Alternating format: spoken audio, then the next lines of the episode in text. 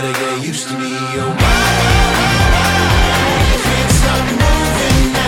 Welcome back, my creative nerds. I'm your host, Sean McDonnell, once again, back on Do More Cool Shit with another 15 minute Friday episode dropping. I hope that you guys are having an amazing week and you're sliding yourself into the weekend on a really good high note. Uh, excited to be back with you guys. As always, I'm going to cover what just happened in episode 8, what's going to happen in episode 10, and I'm going to drop some nuggets that I've found throughout the week or the last two weeks. Um, in this episode here, of course, I'm talking about just jumping in in this episode. But before we get there, I want to talk about uh, episode 8, and I want to give it just a throwback. If you haven't gone and checked it out, definitely one of the most popular episodes we've had so far with uh, Chantel Clarkin, and it was all about don't not settling and how she, um, you know, had that 15 year put in, 15 year pin of service from her old job put in place, and uh, and how that sparked a whole lot about um, just herself and her journey and where she wanted to go and and I think you know as I'm going to talk about on this episode about jumping in, I think uh, Chantel definitely hits on that note as well.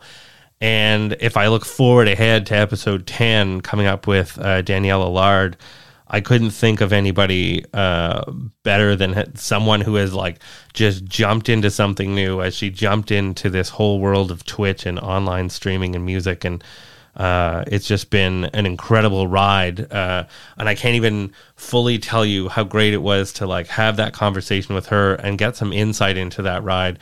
Because oh my god, that adventure into Twitch from the outside uh, has looked really, really fun and interesting. I mean, there's definitely been some struggles that Danny's going to talk about, but wow. Um, yeah, she, she, she jumped in. I don't know if she jumped in or got pushed in, but but but she's in there. Uh, so so that brings us right back to this episode. That brings us into episode nine, where I just want to talk about jumping in and how, you know, I've we've kind of went around all this before. I, I'm going to play a couple interviews and and a few things and and have some thoughts about this. But like, man, jumping in is hard. It's really really hard, and I don't think we have set ourselves up to do it very well. You know, I, I've always said this, and I keep repeating this, and I want to keep hammering it into our heads that society and education and all of these things are set up in a way that just don't help us jump in that, that have made us afraid to fail a lot and i think one of the things you have been hearing and that i've been hearing in this podcast has been people that have talked about you know well, what what is the worst thing that could happen like we need to get over this idea that failure is a terrible thing and like we just have to keep working on that so i, I want to keep putting that in your brain that that what is the worst thing that's going to happen if you just jump in and I want to start this talk off uh, a little bit about talking about. So, as I always prepare for these episodes, I'm always watching, listening, reading, watching um, different things. And I, can. I was listening to, as I was thinking about this episode in particular, I was listening and reading a bunch of things. And, and one, one guy actually kept coming up o- over and over uh, is Marc Randolph, who is co founder of Netflix. And Marc has a bunch of different talks out in a bunch of different places. Um, but he he was recently on another amazing podcast uh, called Creative Rebels, and I love that podcast. So if you haven't listened to that, you definitely have to go check those guys out. Um, they're doing some amazing things over there. They're having some awesome conversations with people, and uh, and I just I just love those guys. But but they had a chance to sit down with Marc Randolph, and and he told his a couple of stories again that they thought were super relevant um, to this conversation about jumping in, and I, I, I recognize that it's so hard. And he talks about in in this story, and I'm going to play a small clip from that story. But in in his story, he talks about all these excuses that people have in terms of um, how how hard it can be, or how, how many excuses we make up, uh, and how difficult sometimes we make the process of starting a new business or starting something creative or, or anything. We just I think our human nature is to make things really friggin' complicated. Um, so I'm going to go ahead and roll that clip from Marc Randolph, and and this is a clip that that he's said on many different occasions uh, in many different talks. So uh, let's just roll it. I, I've heard every single excuse every, I mean, all 6,920 of them for why I can't start my business right now. Um, and it's always like, oh, I need to raise money. Oh, I need to find my technical co founder. Oh, I need to quit my job. Oh, I need to drop out of school. Oh, I need, I mean, the list goes on forever. And I'll give you a specific example. So there was this young woman that I worked with a number of years ago who um, had an idea. She was in college and university, uh, and she had this idea for doing peer-to-peer clothing sharing. You know, basically, I have stuff in my closet that I don't always wear. I know other people do. Maybe we could figure out some way where we can all borrow each other's clothes. I go, okay, maybe it's good, maybe it's bad, who knows? But she was coming to me and saying, I'm stuck. Like, how do I raise money? And how do I get, how do I build my app to make this work? And should I quit school? And I'm going, oh, God, stop, stop, stop, stop. I go, let's start right now and figure out how you can quickly and easily and cheaply collide this idea. So I go, do you have a piece of paper? She goes, yes, I'm a college student, and a piece of paper. Go, okay. Do you have a magic marker, a marker? She goes, yes, I have a marker. I go, okay. Take the piece of paper and write on it do you want to borrow my clothes? Knock. And I want you to tape that to the outside of your dormitory door. And we're going to find out. So I love I love that story. So Marc Marc goes on. He keeps talking a, a little bit about, you know, we're going to find out what's going to happen. Uh, are people going to knock on the door? Are people going to ask for that? And I, you know, I just thought it was such a, a very good, simple story of someone who has had lots of success and also lots of failures. And I think this idea of learning to fail fast is so important for us um, I think there is an element where it's like, yeah, we just have to get to that point where it's like, can we just get to the fail fast, you know, period, and like, and, and not and not exerting this crazy idea of what what it takes to be successful. You know, I think there is an element where we have to um, get this notion out of our head that like to start something, even starting anything. Like, you do you know how you can start Twitch? You get on your phone. You get on your phone. You get on your laptop. That's it. That's all you need. Uh, if you want to start like whatever business you want, man, I, I have been approached so many times that people have always been like, man, I need some opening funding. I need some this. I'm like, have you tested your idea? Have you thought about it? Like, I think we overcomplicate our lives so, so much. And I think we underestimate the idea of uh, adrenaline and of endorphins in terms of putting one foot in front of the other. I think we I think we really psych ourselves out by telling ourselves that we're doing things when really we're not doing much. So let's explain what that means. I think we need to move the needle. Like I think we tr- trick ourselves into thinking like, "Wow, I've really moved the needle today." It's like, yeah, but did did you really move the needle today, or did you take another course about marketing, or did you watch another tutorial video that didn't end up in you actually producing or moving forward at all? And are you going to watch that same video or more videos tomorrow about how to do the thing that you might do someday when you have time and you're ready and you have money?